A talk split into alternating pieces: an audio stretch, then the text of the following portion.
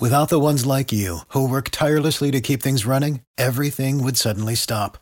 Hospitals, factories, schools, and power plants, they all depend on you. No matter the weather, emergency, or time of day, you're the ones who get it done. At Grainger, we're here for you with professional grade industrial supplies. Count on real time product availability and fast delivery. Call clickgrainger.com or just stop by. Grainger for the ones who get it done. Passion, drive, and patience. The formula for winning championships is also what keeps your ride or die alive. eBay Motors has everything you need to maintain your vehicle and level it up to peak performance. Superchargers, roof racks, exhaust kits, LED headlights, and more. Whether you're into speed, power, or style, eBay Motors has you covered. With over 122 million parts for your number one ride or die, you'll always find exactly what you're looking for. And with eBay Guaranteed Fit, your part is guaranteed to fit your ride every time or your money back. Because with eBay Motors, you're burning rubber, not cash.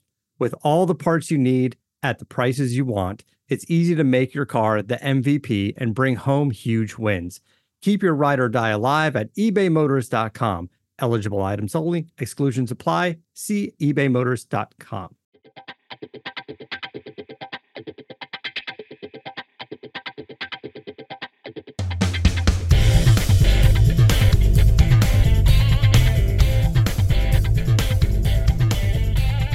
Welcome back to Bleav in Softball. I'm your host, Jenna Becerra, and we are back. Took a break last week, but we are really excited to be back here with you all.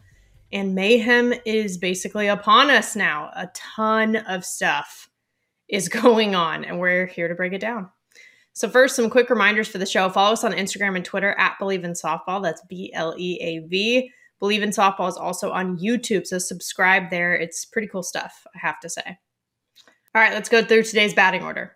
First, we'll cover our bases, news and callouts from around the softball world. Then we'll head into today's interview with Amanda Freed, a legendary two way player, one of my absolute favorite players growing up, who I got to call games with this year on TV. Pretty exciting. They say don't meet your heroes, but I'm glad I did, and I'm glad that you get to hear from her now. And this is part one, so stay tuned next week for part two as well. Then we'll end things with the foul tip of the week, which are tips to help us keep going and get better. All right, let's get started. Covering our bases. Our partners at BetOnline continue to be the number one source for all your betting needs and sports info.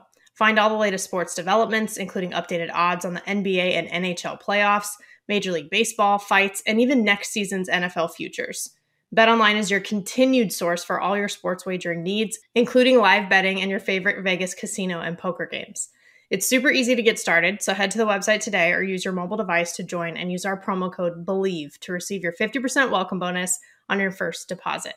BetOnline, where the game starts. And recently, it's been all about holidays and significant days of recognition in the softball world, really in general, but it's affected the softball world. And I've been calling games through these times as well. You know, one one thing that's been happening a lot is senior day, just across the country, and it's a special time. You know, um, I called the series at Stanford for their senior day this past weekend against Oregon, and I realized that I have actually covered that senior class since their freshman year of 2019. So their entire career, freshman through COVID to now, it's it was something I got to witness from a little bit different perspective. You know, I had my own experience on senior day, and it is a bittersweet moment. Um, but to see it from this side of the house was was definitely interesting. And I'm just sending love to seniors throughout the country, and also Mother's Day. And one cool thing that, like I said, I got to call that Oregon Stanford series to to be able to cover Jasmine Williams as an example. She's not the only one, but she is a mom, a student athlete, and her maiden name was Severs. If you remember, Jazz Severs used to be doing a lot of TikTok dances with Haley Cruz, for example. But she actually redshirted last year and she had a baby. Her son Z and her husband were actually in the stands for the very last Pac 12 series of the season for them. And I just, to be able to just witness and also get to cover and feature that um, on such a special day like it was senior day but it was mother's day and there was just so much going on was was really really cool just one of the cool parts about this job, to be honest. and then, actually, another cool part is my mom had her TV debut, not literally, but there was a photo that Pac 12 Networks was kind enough to share from, I think it was my last games ever in Louisiana in regionals, my senior year.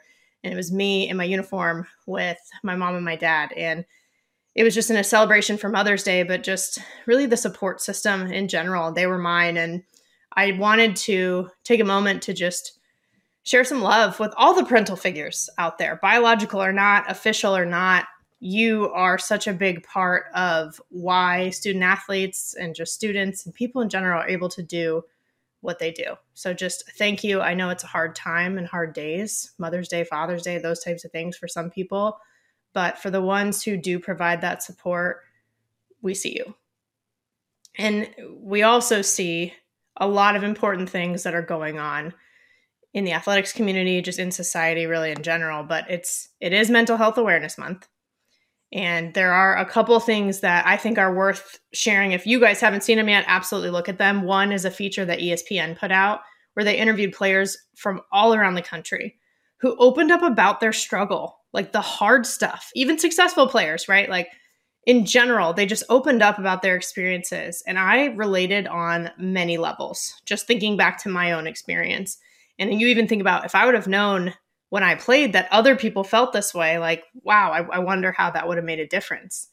And something that I thought was cool about this feature too is that yes, May is Mental Health Awareness Month, but these were filmed back in February. You know, that's when ESPN did their tour across the United States because this should really be a constant conversation. And it's timely now when they released it, but the fact that these are conversations happening all the time is how it should be. And another person in particular who shared their story uh, on just a very public and national stage is Emily Klingemann, a senior from Stanford. One of the people who, who celebrated her senior day this past weekend.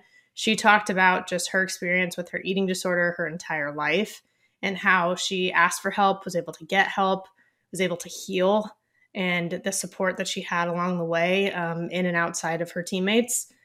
Really, really powerful. Just the fact that they shared. I'm very proud of all of them for sharing because vulnerability is powerful, but it's really, really hard. and this is being talked about more and more, just mental health in general, for good reasons and for tragic reasons too. And we're going to get more into that in this week's foul tip of the week. But right now, just across the board too, mayhem is here, like we discussed crazy games in college softball right now. You know, you think back to Bedlam, right? The classic in-state OU Oklahoma State rivalry and I just I love me a good rivalry. It's just next level, right? It's the fun part about college in my opinion. And OU, you know, won their millionth it feels like consecutive Big 12 title. But the the fact that like the full team coordinated that dance on the field together afterwards, it was just the vibes are immaculate. And I think those are the types of things that make softball so fun. Super fun to watch the series in the desert, too ASU and UCLA. And UCLA was picked to win the Pac in the preseason poll. ASU was picked fifth, but the Sun Devils took the series. And now, right now, they're in first place and they hold the reins for the Pac 12 championship. They are 18 and 3. The Bruins are 16 and 5. Now, the Sun Devils still have to play a ranked Washington team in Seattle, while UCLA gets to host an unranked Cal team, still competitive, but it's not done yet. But what a journey. Like, this is the fun stuff, right? Like, down to the wire that all of this stuff counts. That's why every pitch matters. On the other hand, on the East Coast, the Florida Gulf Coast University team beat number 10 Florida. And this may seem quote unquote smaller compared to some of these big conference matchups. I don't view it that way. Some people do. But to me, this is big time. It's the second top 10 win that they've had this year and their second ever win over Florida in program history. Let it sink in for a second. Like, that is a big deal. And they're the only team in their conference, by the way, with multiple all academic team recipients. So that's kind of like what I'm all about. Put those things together and it's golden. And of course, right now, I am already enjoying this the conference tournaments that are happening. 22 tournaments are on the ESPN platforms, over 200 matchups that we're able to witness. And there's some on site coverage in terms of TV and studio programming for the SEC and ACC tournaments, too. This is coverage that's like the Women's College World Series. And it's in a lot of ways because of the teams that are in those conferences, a preview of at least part of what that will look like. And it's just fantastic exposure We've come such a long way with that kind of exposure. So I just say, come join the party. And the party's going to continue after college season. Some of these players are going to be potentially a part of Athletes Unlimited. Recently, the college draft happened. I just want to say congrats to the 13 athletes who were selected and invited to join the league. I thought that representation was interesting. You know, all Power Five conferences were represented with SEC, ACC, Big 12, Pac 12, and the Big 10. That wasn't a surprise. You see names like Jocelyn Alo and Gabbie Plain, who are just massive superstars in college softball. But what I also thought was cool was that the Mountain West and the AAC were represented, for example. So some of these like mid major teams, which is fantastic. You know, that's really what we're looking for is that kind of growth and representation and that is what the softball landscape looked like so let's let's take that into consideration so we'll get into more of this too as au approaches but when it comes to college they're not done yet. Postseason is coming. And someone who has had success at literally every level and in every forum of softball is today's guest. So let's head into the interview. She is a fellow pac 12 networks analyst Team USA Olympic gold medalist, UCLA Hall of Famer, national champion, and one of the OG pitchers who hit, Amanda Freed. Hi. Hi, thanks for having me. I know, I'm so excited. Like I I've I think I told you and you tell me about this. When we got a chance to work together earlier this year. Like I know I told this to you already, but just for the listeners so they know.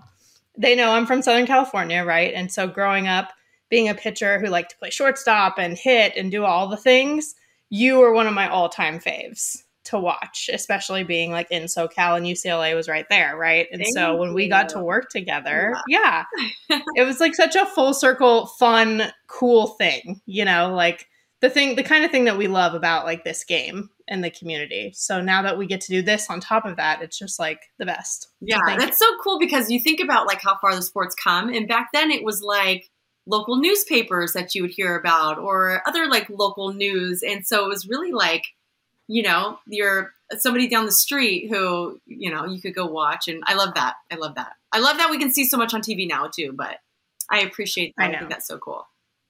Yeah, I agree. Like the obviously both you and I love to do that stuff to help cover the the sport on TV and all that stuff, but it is cool. It's just cool to see like the growth. I think it's a good reminder too every once in a while because I know like as we continue to grow, we want more and more, right? As we should.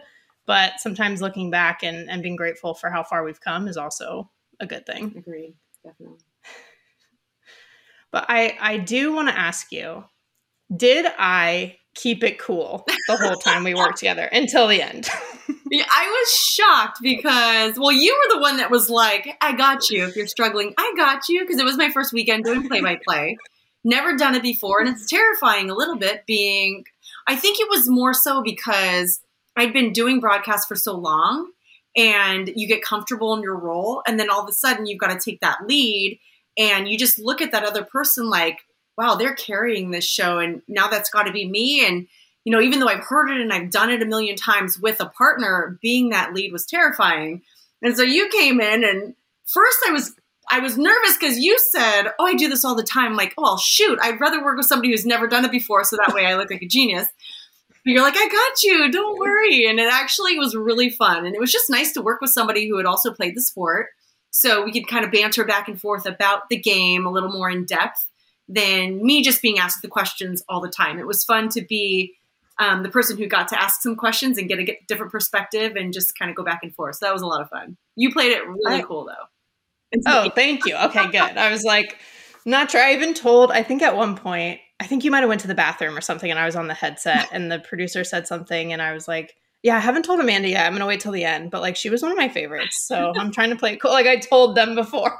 So but I agree. It was really fun to to talk with an ex player because, like, yes, like like I told you, like I I've done analyst stuff and play by play stuff for the Stanford stream, like at Stanford Athletics, but I thought about it and I was like, I've never actually gotten to do it with a f- another former player, and it was just like a cool new perspective, not just for us probably, but probably for people listening too, because it was more like just talking the game, you know, like more conversational, which which was fun. I mean, it was like I hope we get to do it again because I feel like that was just the beginning. And so you're just, you know, getting a rhythm down.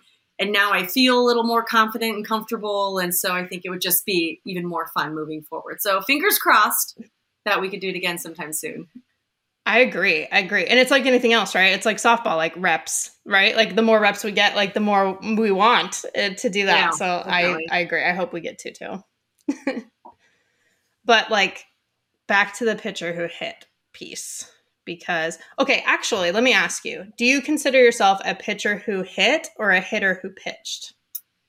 I think that it sl- it flip flopped at the end of my career, like the the last third of my career, because I'd always seen myself as a pitcher who hits, um, but I never.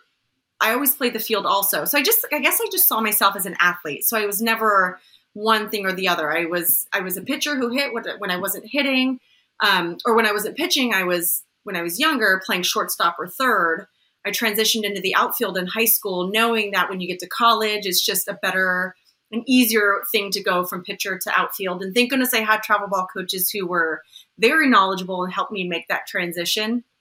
Um, but yeah, I just I didn't know the game any other way. So I was always a pitcher who hit, who played the field, and then I had an injury at the end of my career at UCLA, and I still pitched, but going into the national team stuff um, it's hard to be kind of a pitcher on the mend when you're trying out for the Olympic team. So I became more of an outfielder pitcher or outfielder hitter who also pitched. Um, so it was always a utility role, just a different flip flop to it. Yeah. I really like this answer, meaning you just saying like I felt like I was just an athlete. I think that's actually the perfect answer because I've asked people before and they're like, "Well, f- some like on these days I feel like a pitcher who hits, on these other days I feel like a hitter who pitches." But I think you're right. It's kind of like I don't know if one comes before the other. You're just an athlete, Yeah. you know, like that's the point. and I'm really fortunate that I never had to choose. So I always, I was always an athlete before I was a pitcher. So pitching for me didn't really become my thing until I would say like eighth or ninth grade. So I was a little bit late. I grew really late. So I was very small. I didn't throw hard. So I was always playing the field because I was quick and I could hit a little bit. Um, so yeah, I guess maybe that helped also. Nobody ever told me you have to make a decision or we need you to be able to pitch every game. It just kind of pitching came along with it. And so I had already established myself as a hitter and a fielder. And um, then when pitching came, it was like, well, I'm not giving up the other two. So better make room for me somewhere. Um, and I just loved playing the field. Like I'm a very active person. I played soccer. I played just about every sport. So I don't think I could have played the game only doing one thing. I had to choose pitching or everything else, I probably would have chosen everything else just to be in the game all the time. Yeah, yeah, yeah. I think did you play soccer and volleyball in high school? Yes. Is that what I saw? Yeah. So literally an athlete, not just within yeah. softball. Yeah. Yeah. Yeah. I remember it's funny because I think I kind of asked you this when we we were doing that that series earlier in the season for Pac-12, but you were like, "Yeah, I just I would be so bored if I like I was a PO." Yeah. Yeah. And I, I don't want to take anything away from POs because some pitchers can put all the effort into that. Um, I just was not that personality type. I just needed to be in. Even when I hit, I was one of the first. I was one or two when I was hitting the lineup the majority of my career at UCLA.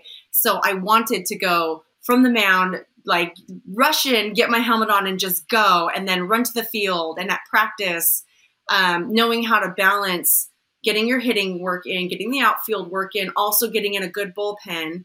Um, it was it was a tough balance, but again, it just always kept me kept me in every aspect of the game.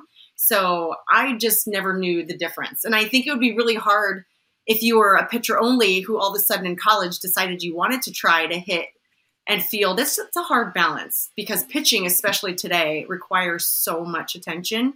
Hitting requires so much attention. Those two sides of the game that it's really hard to dedicate 100% of you to both. Yeah. It is. It is. Well, that's the thing. When you were hitting, how much did you think like, okay, well, if I was a pitcher, I would do this and vice versa? Or did you just separate the two? You know that's funny because I I separated them pretty pretty well. I think because it would be easy to get in your head. Um, Yeah. because I do. I think to myself, well, in this situation, if it were me throwing to me, I would definitely go with you know a change up, down and in, or whatever it is. But you have to get rid of that because they're not me, and I you know every pitcher thinks differently. But I think I was able to separate the game pretty well. um, which is why I was able to be successful on both sides. Um, and I liked that. I liked being able to have a bad outing in the circle because it happens and not just go in the dugout and dwell on that and then think, now I've got to redeem myself the next inning. Like I had an opportunity immediately on offense to flush defense, to do some work offensively, and then just getting in that mindset helped me to flush the defense and then get back out there with a little bit of a, a fresher perspective. So I think being able to do that helped again help my game on both sides because I could release and refocus and release and refocus and not just dwell. Because it's a tough game um, and we fail a lot obviously right? We talk about that all the time you know like you know we a lot of athletes today I'm thinking man there's like some 500 hitters.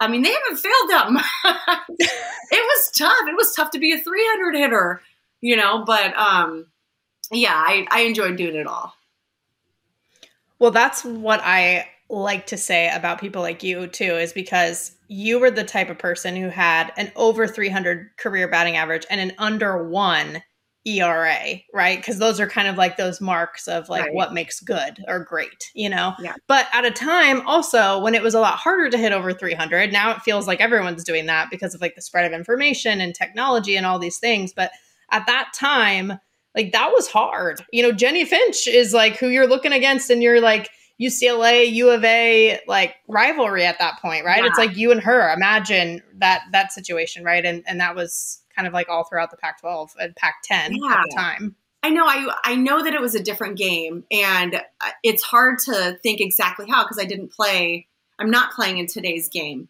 You know, I know looking at pitchers, it's tough to be a pitcher today um, because you are scouted. You're on TV every weekend. So as a pitcher, it was probably to my advantage. Um, but you know, at the same time, we didn't have the technology. We didn't have we didn't have a lot of things that were also adding advantage. So I think it kind of balances, you know, both sides out. Whether you played back then or now, like you still had to make solid contact. I think the ball flies so much more today than it did when we played. Um, sometimes I wonder how many home runs I could have hit because uh, I had a little bit of power when when I hit it, but I didn't hit very many home runs at all. I was more of a gap to gap type of a hitter. But um, I wonder sometimes how I would have fit into today's softball culture um, because it is really different. Yeah, and you yeah. kind of played like during that transition. I feel like, though. Yes. Right. Like, very much. Yeah. Yes, because it was like that. I let me think. 2009 to 2012 yeah. and i feel like it it was that transition. You're right. Like my senior year in 2012 was the first year in who knows how long that it wasn't a pac 12 team. Mm-hmm.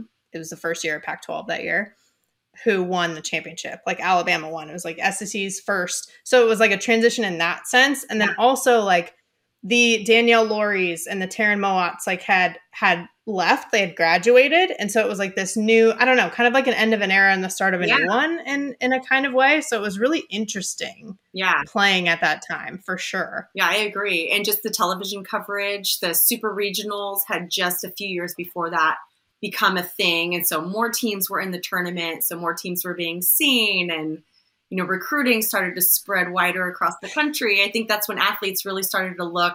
Because as a California athlete, I don't know about you, but I wanted to stay relatively close to home. So you have your eye on the Pac. But now I think athletes are like, no, I want to get out of here. And so we're going all over the place across the country, which is it's pretty cool for our sport to see so much parity. It is cool. And it's, I feel like it's also, it, it, used to be, it still is like very much a hotbed in California, especially Southern California, as, as we know, having grown up in the area.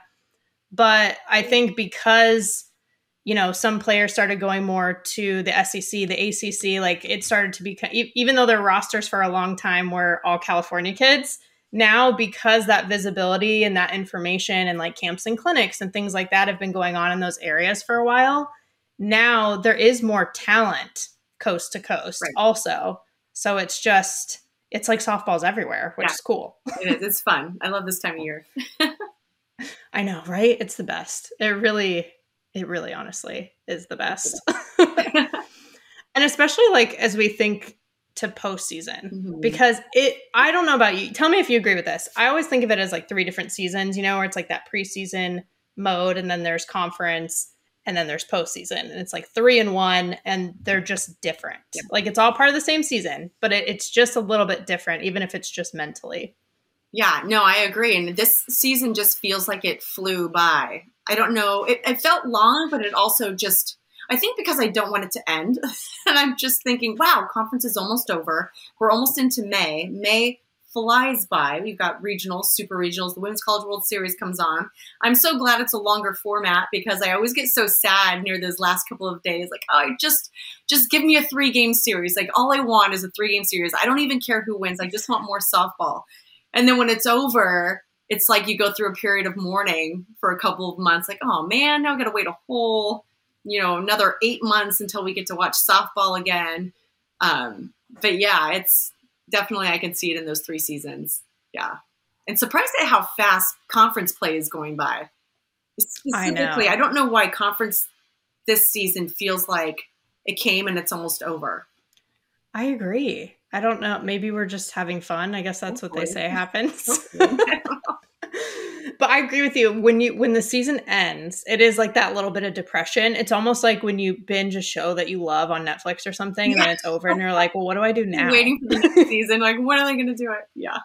Yeah. Exactly.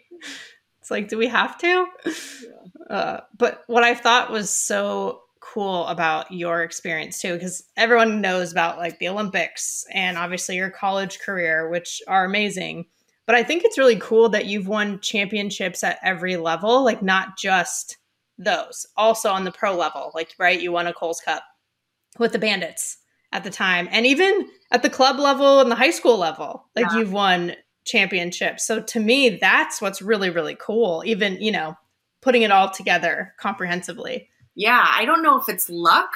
Um, I mean, a lot of it has to be, right? Just like going down the right path and having the right guidance. And I've been really lucky to have some pretty good coaches. Like, I've lucked out.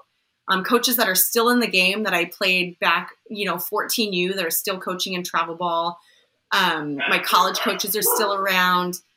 Um, so I feel like I've been really, really fortunate. And you know, went to a good high school with great, you know, talent because at that level you just never know. And we won a couple of championships there and um, then at UCLA and, you know, travel ball level, like you said, and then the pro level, who would have ever thought, you know?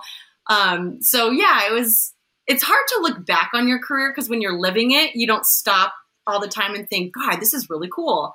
I wish I did. I wish I thought more about that, but instead it was like, what's next what's next what's that next thing you know you always have that next goal um so yeah i thought yeah. Yeah i mean that's because that's how we're programmed right? You're like okay meet a meet a goal next play what are we doing here? Like especially someone like you who it's like okay well i just finished pitching this inning now i'm gonna go hit. Like you're never really stopping you know like at that point. That's just that's your personality like you said. Yeah, no, I know, and and then it's over. You know, it's kind of like that stretch for the softball season. It's all of a sudden it's over, and you're like, what what just happened? And it took me a really long time to look back and reflect on my career. And really, I think it happened when I was inducted inducted into the UCLA Athletics Hall of Fame because you go through a period, and I don't know if you experienced this after softball, where it was such a part of your life for so long that you think you have everything lined up. You think you know what direction you're going in in life. And then when it hits you, look around, you're like, wow, my best friends, my friends for the last 20 years, um, don't live in my area. We, you know, we don't, we didn't just hang out on the weekends. Like we were in something together. So once you're not a part of that anymore, you feel a sense of loss. And which, you know, a lot of athletes are really open about that right now. But you just it's hard to articulate it until you go through it. And even when you're going through it you don't actually know what it is because you're searching like now what is it that drives me? Like what do i want to do with the rest of my life? I knew it wouldn't be softball but now what's that next thing? And being okay with after being at that very top okay, now I'm, you know, I want to have a family. I want a, a, sense of normalcy, if you will, but it's not as easy to just get there. So I think with the UCLA Athletic Hall of Fame, it was really a time for me to go back to kind of where it all started and um, really celebrate and look back. Enough time had passed because this was in 2018. So it was about I don't know, almost 10 years since I had retired, eight years. So I had had my time to kind of, you know, separate myself from the sport. And then at that time in 2018, I could look back and be like, wow, that was, that was cool. I was really fortunate. These were all the people who helped me to get there. Um, and that was one of my coolest experiences. And I think one of my greatest accomplishments, you know, even more so than the Olympic gold medal, because that was, that was an event, but I feel like UCLA was recognizing, you know, more than just an event. It was kind of a legacy recognition, which I really appreciated. Well, and think about who is in the UCLA Athletics right. Hall of Fame. Like this is not a casual right? Like this is not a casual thing that they just invite whoever to. Um, and that like not just softball, it's like for all the sports, but then you look at softball on top of it being probably one of, if not the like most elite sport at UCLA. Yeah. Historically, right? So it's like, yeah, you can't. I'm sure you can't help but like be like, wow, this is yeah. like let yourself celebrate it. Yeah, I knew. I yeah, I knew it was fun. I knew I did pretty well doing it, but at the same time, like so did everybody else who went through that program. So yeah, it was just nice to be recognized. Yeah. Yeah. Yeah, it's hard to to play softball at UCLA and like not win a national championship. That's, well, that's kind of yeah. Then now it's like it's now there's there's been time. Yeah, yeah, there was like that nine year nine year drought for yeah. sure between 2010 and 2019. But even even still, I feel like it's still such a cornerstone of softball and i think it always will be like no matter if it's an up year or down year it's just laid such a foundation for collegiate softball yeah. and, and i think without it without u of a without like some of these just historic programs like i don't know if these other programs could have emerged the way they did right. you know so there's just always going to be something special about it yeah, i agree yeah but uh, that's the thing that's also cool about ucla and the legacy of the pitcher who hits, hitter who pitches, just the athlete, mm-hmm. like we're talking about. Because going from like Lisa Fernandez to you to Megan Langenfeld to Rachel Garcia, like what I think is really cool is it's a hard balance to be able to like respect a tradition, but make it your own. And I feel like somehow UCLA and all the players like you guys that have gone through it find a way to do that. And that's actually like to me an accomplishment in itself yeah, it's the alumni at UCLA is pretty special, which is one of the reasons I chose it.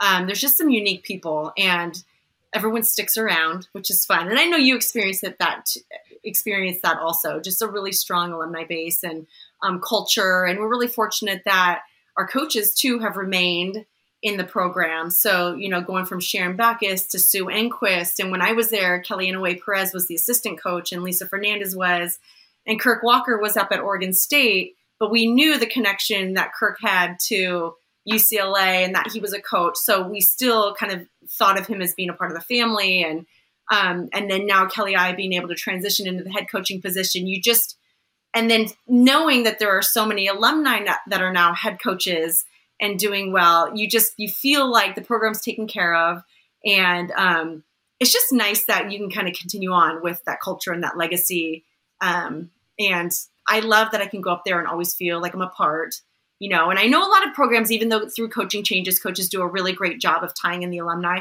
but there is something really special about having your head coaches having been through the program themselves and um, being able to keep that tie pretty closely.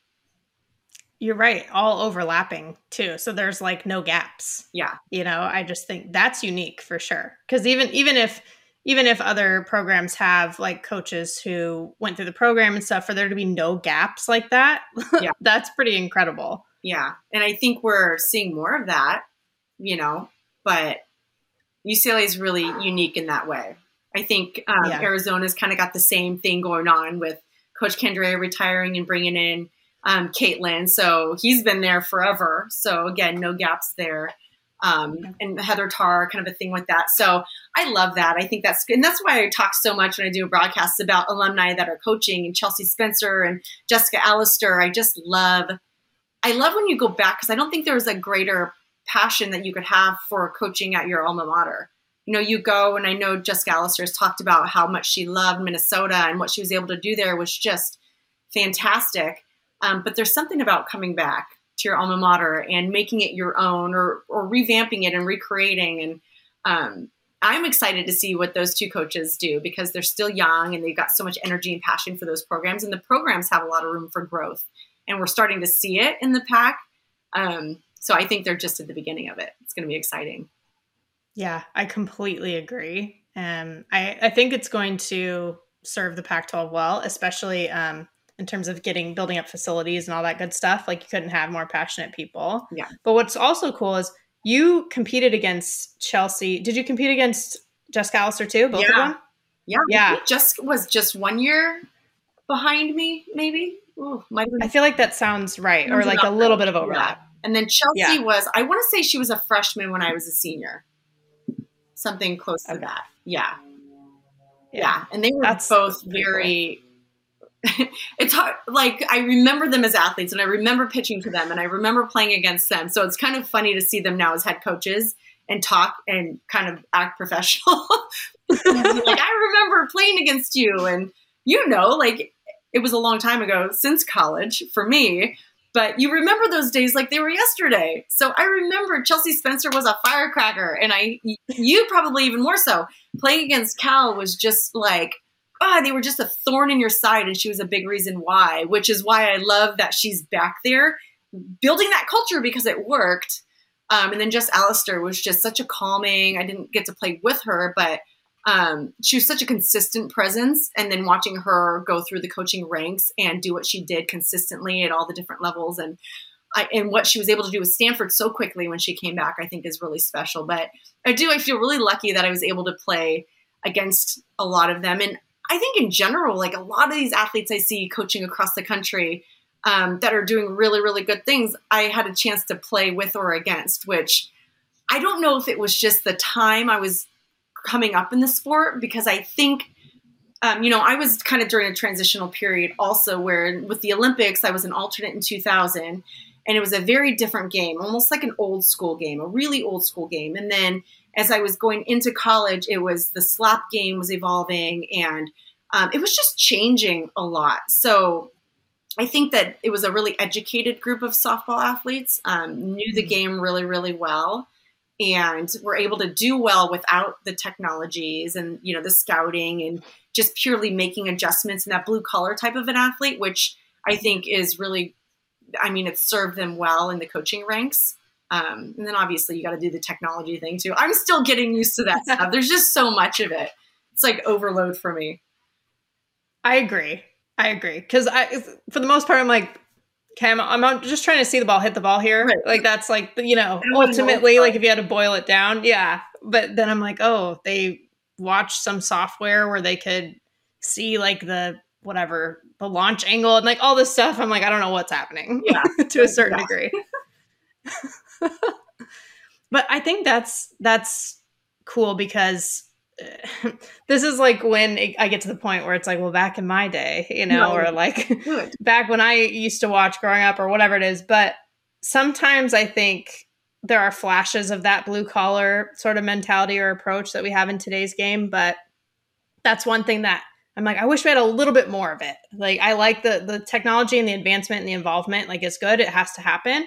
But once in a while, um, like that's kind of what gets me fired up when we see that. When Yeah. we're calling games or whatever it is, because it does, it's not it's not quite the same. But yeah it's like plays you can't practice you know and Exactly. balls that you can't practice hitting off of a pitcher and situational type of stuff yeah you, you, i like when athletes kind of think outside the box and go off the cuff and you know sis bates was a good example of that she was just fun to watch because you look at her and you're like you are not the stereotypical you know athlete that's supposed to be doing the things that you're doing but she would make plays that you know and you talk to her and she's like i played backyard ball with my brothers like that's what it used to be about right like i Yeah. my cul-de-sac I had three siblings, and we would pick those little, you know, nuts off of the tree and get a stick. And I know it sounds like super archaic, but we would just like hit nuts over the neighbor's yard and like home run over the fence, you know, or get a wiffle ball, and we spray painted, you know, bases and the cul-de-sac. But that's just more of what it was about.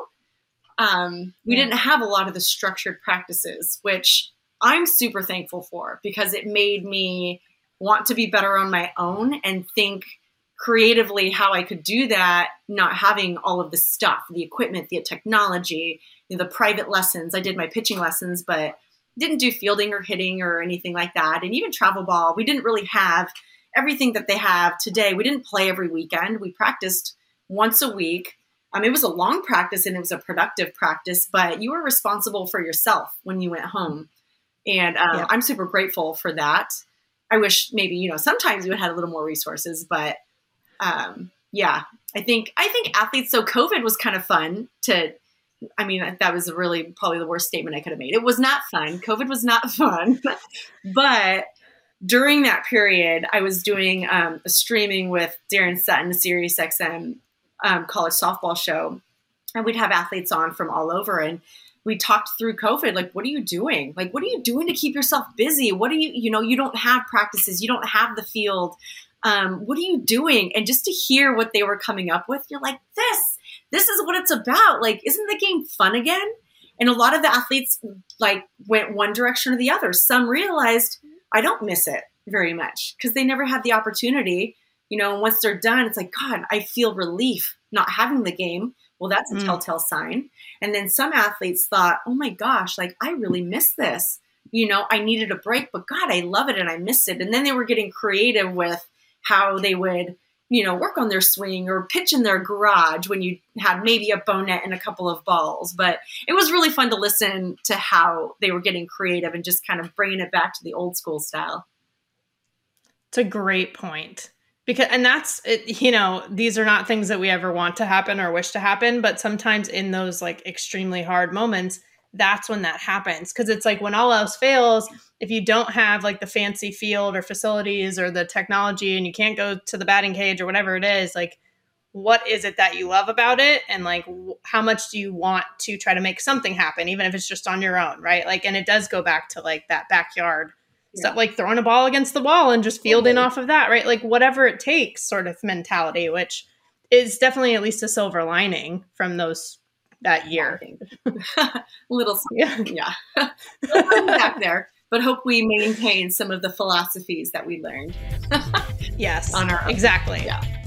I've said it before, but this really is one of my favorite parts about the show. Just the connections made, the relationships built, the full circle moments and just good conversation, you know? So I'm excited to have had you with Amanda and I on this ride. And we'll get to finish it too with part two next week. So stay tuned. And with that, let's transition to the foul tip of the week. This week's foul tip is about taking a break. This is super top of mind for me right now because, as you know, we took a break from this show last week. And there was a lot going on in the softball world at the time. Good stuff, right? It's mayhem. You heard about some of it in covering our bases. But to be completely honest, I was overwhelmed just personally. And if you're familiar with the social scientist Brene Brown and her work with emotions, she talks a lot about the difference between stress and being overwhelmed. So, stress is like pressure, but it's manageable and you can logistically and emotionally take on actions even if you're concerned about the time and effort you have to put into it you can still do it. But overwhelm is an extreme level of stress and emotional and cognitive intensity to the point of feeling unable to function. So this is next level. So with work i was stressed. In addition to a standard work week and all that that entails i also called four solo broadcasts during the week the midweek UC Davis Stanford baseball game, and then the Oregon Stanford three game softball series. And it's a lot of work. Like for those that are part of this this industry, you do a lot of research, a lot of due diligence, a lot of conversations. Like you want to give these women and men, in the case of baseball, what they deserve in terms of coverage and their stories. So it's not easy. And that was one thing. But with my personal life, it, it was a lot more than that. For one thing, it was my grandfather's memorial service, and I had written and given the eulogy, which meant a lot to me. And I don't know if I was overwhelmed because I think I could ultimately, at the end of it, still function. But I realized that I needed to process everything. I needed to be present with my family and I needed to let myself feel my feelings. The distractions had been helpful up to that point, but it was just time for me to sit with it. I needed that. And it was a mix of all the feelings, you know, good feelings, bad feelings, I was anxious because I wanted to give a eulogy that he deserved for him, for my mom, and for myself, because I think for me, it was part of my process to heal. Then, on top of that, there was just stuff that's way bigger than me. The tragic news about the student athletes that we've lost recently Katie, Lauren, and Sarah. This is a Stanford athlete, a softball player, and an athlete from near my hometown in Ventura County, respectively. So, first, I just want to say uh, and send all the love to their family and friends and their communities because that is the most important thing. But on a personal level, when I was in my own processing, I couldn't help but think about how close to home it is for me. I didn't know them as people, but I know those communities because they were mine too. And the thought that it could be somebody like you and people you care about and know well, that punches you in the gut. So that realization that it could be anybody, right? Like Katie, for example, was described as the most energetic, full of life presence at Stanford. So it's not like it's a personality thing, it's bigger than that. Lauren went to the Women's College World Series last year and had a historic season for JMU. She was a starter. She was named the conference player of the week just a day or so before. So it's not just about performance, it's bigger than that. And to see that JMU canceled the rest of their season, you know, I was sad for the seniors, especially, but I also have this feeling of them having their priorities straight and allowing everyone to heal. And then that makes you think about your own priorities. So, with all of that, I could keep going, but with all of that, basically my mental health was strained. Something had to give so that I could give myself the space I needed first. And then even some of that support for my other loved ones and in some of the things that were going on. And it goes against my grain to skip something that I've committed to, especially when there was, you know, so much softball to cover too. It's like, would I miss the boat? Am I letting the listeners down? Do I bring less value if I'm not consistent no matter what? And then I thought to myself about how it's Mental Health Awareness Month and how supportive I am of others friends, family, coworkers, the softball community, even strangers, just in taking care of themselves. So, why don't I do that for me? If there's any lesson, that's it you know, not only is taking a step away sometimes a healthy thing to do, like in my case, but I do think it's more productive in the end anyway. And it's one of the hardest lessons that I have learned. I've pushed myself through so many times when I shouldn't have. And it resulted in more damage to me than it did in progress towards whatever I was trying to accomplish. So after taking that break, I guarantee that this is a much higher quality podcast, even if it is a week later, you know, than I intended to to release this next episode. And this seems like such a small example because in some ways it is, but it's really about getting in the habit of taking care of ourselves and consistently making that decision. That means choosing ourselves and giving ourselves grace when we do that. And by no means am I saying that this is some sort of solution for everything. Not at all. But it is something that we can do, all of us, now. And it might be kind of counterintuitive to think about, you know, oh, well, let's take a breath or a break during mayhem, right? It's the busiest time of the year for our sport, but maybe that's actually why it's more important than ever. So that's it. Take a break. That's the foul tip of the week. You've been listening to Bleav in Softball, part of the Bleav Network and presented by Bet Online. The show is available anywhere you get your podcasts, wherever you listen, including Bleav.com. And you can watch the videos on YouTube too subscribe and rate and review it if you liked it. I appreciate your support and I just want to know what you think. Follow us on Twitter and Instagram at Bleav in Softball. That's B L E A V. And you can always reach out to me on Twitter at Jenna Becerra01 and Instagram at Jenna Becerra as well. As always, thanks for tuning in and catch you soon.